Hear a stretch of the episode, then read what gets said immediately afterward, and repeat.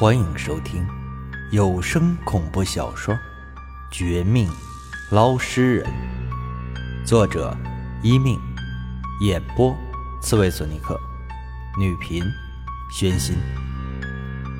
第一百六十九章：明讽暗刺。王青小兄弟，你过来一下，我还有点事儿问你一下。就在我以为所有人都不关注钓鱼人前辈和秦老八时，人群中鹤立鸡群一般的白莲花，忽地冲我眨了眨眼睛，趁其他人激烈争论，朝我走来，拉我到一旁，低声笑了笑：“你刚才说的很好，帮我们很多，但我有个疑问，你们捞尸人最擅长捞尸体。”也懂点基本的法术和阵法，但破庙这地方你是怎么逃出来的？还有，据我所知，邪九郎功力非凡，生前死后都是阴行的劲敌。他布局这么久，竟只是要你体内那点力量，却没有对你动其他手脚。被他这一问，刚刚还以为躲过一劫的我，顿时一惊。差点呼吸都停止，心说这美女门主怎么突然问这事儿？真不知道该怎么样回答。要说起钓鱼人前辈，他之前就提过，自己隐居，不想被人发现。我答应过他，绝口不提的。要说秦老八吧，秦前辈已经牺牲，而且也和钓鱼人一样不爱出风头。不能随便说他的事儿。再有一个，要说他的话，就会不小心提及许多的事情，在这关键时刻浪费太多时间，也会导致我主动闭口不提的那些细节被暴露。因此，这一瞬间，我却哑口无言，不知道该怎么样回应他才好，只能尽量装傻，说不知道。或者转移话题，心里暗暗着急。可这回面对的不是一般人，见我哑口无言，还在转眼珠，准备转移话题。白莲花依然保持微笑，但眼底却闪过一抹青光。他的眼神和他的问题一样犀利。见我不肯开口。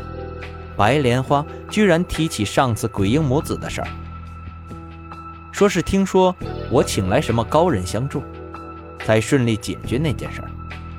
又说他很好奇，加崇拜高人，希望我引荐一二。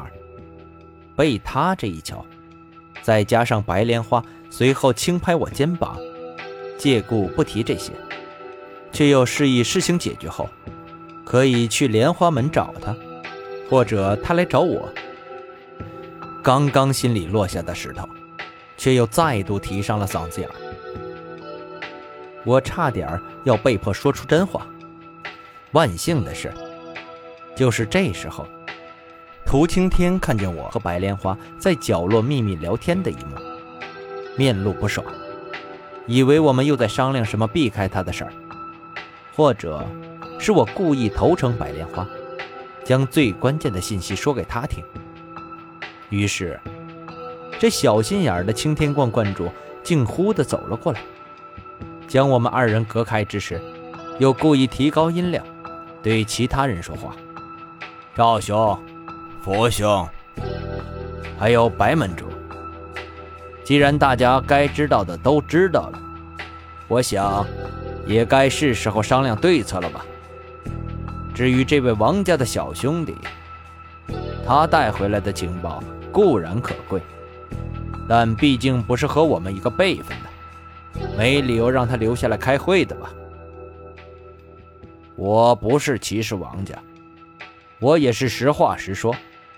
阴行的规矩还是很传统的，一切看辈分说话。这里的四大门主都是有身份的人。我们可以密谈，也足可以保证商量的方案很有效果。王家的小兄弟是否可以请出去，让他好好休息，别累坏了？他这话让我和白莲花都皱眉，都感觉不善。明显徐青天是怕自己被白莲花彻底抢了风头，但偏偏这话也很动听，尤其恭维了赵义气和傅科二人。二人虽然刚才支持白莲花，但也被他提醒。看到白莲花单人接近我的一幕，面露惊异，随后态度果然转变。涂观主说的对，小兄弟，你的使命完成了，回家休息去吧。接下来交给我们四位就行，不用你费心。赵义气语带不屑，冷哼了一声，但还是给了白莲花一点面子。没有直接说我辈分和实力不够，而是找了个蹩脚的理由。傅科这家伙就没这么客气了。本就和我们所有捞尸人不对付的他，见我似乎偷偷跟白莲花说了什么，被涂青天挑破，也不管是不是真的，立即跟风。涂观主说的对，这里的密谈，没身份的人凭什么参加？刚才让你小子暂时说话，当领头人只是客气，只是因为你最先发现破庙的事儿。但现在我们四个门派的弟子都到了场，你还是乖乖滚回去睡觉吧。白门主，我这话不是冲你，只是怕这位小兄弟误以为能被抬举几下，就是什么大人物。跟着我们，万一受伤，我们没法照顾他，不是不好吗？听说王家传到他这一代，就剩下一个人，嘿嘿嘿，我是替王家考虑啊。副门主，你这话是什么意思？我王家轮不到你来插嘴。我福柯的话太刺耳，我耐心再强也被激怒。差点就要发飙，但身边的白莲花以眼神阻止我，又拍了我肩膀一下，示意我不要在意。这时候发怒不但无济于事，反而进一步得罪其他门派。江城虽然不大，但眼前这三个门派却可以主宰阴行之内不少大事情。接着，又淡淡一笑，站出去。亲自给我开门，当做一点间接的补偿。涂青天等人面露惊异时，他还回头继续抬举我：“王青啊，你听话，这几位叔叔伯伯都是为了你好，先回家休息。过几天我们解决这事儿，我再找你好好聊聊。说起来，上次封印邪九郎之时，你父亲出力不少。”也帮过我，我白某可是一个有恩必报的人。白门主，何须如此？这小子不过是一个过气的捞尸人。见我被白莲花二次抬举，涂青天皱眉不语，赵义气面露诧异，那妇科却有些不安，出言就要打击我。我准备一怒之下。直接走人，但不想面对妇科的贬损，白莲花不但没有放弃维护我，反而突然脸色一变，阴沉几分，眼带杀机。福门主这话说的不对吧？捞尸人要是过气，你捞尸门又怎么说？再者说了，当年被王钦父亲帮忙的人，不只是狼狈轻伤的涂观主一个。我记得也有你的徒弟的。当然，我不是说你不对，更不是说你忘恩负义，只是以为你误会王钦，不是吗？误会他？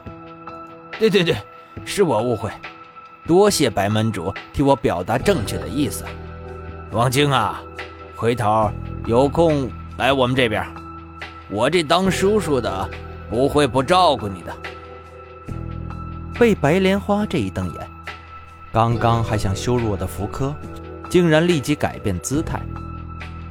我也是第一次带着极大满足离开这群所谓的高手前辈，之前的不快全都没了，对白莲花好感大增。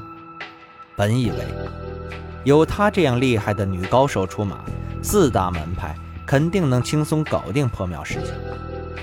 我再找机会偷偷回去，捡回来我的东西就好了。但事实告诉我，这件事儿远远没完，反而出了大变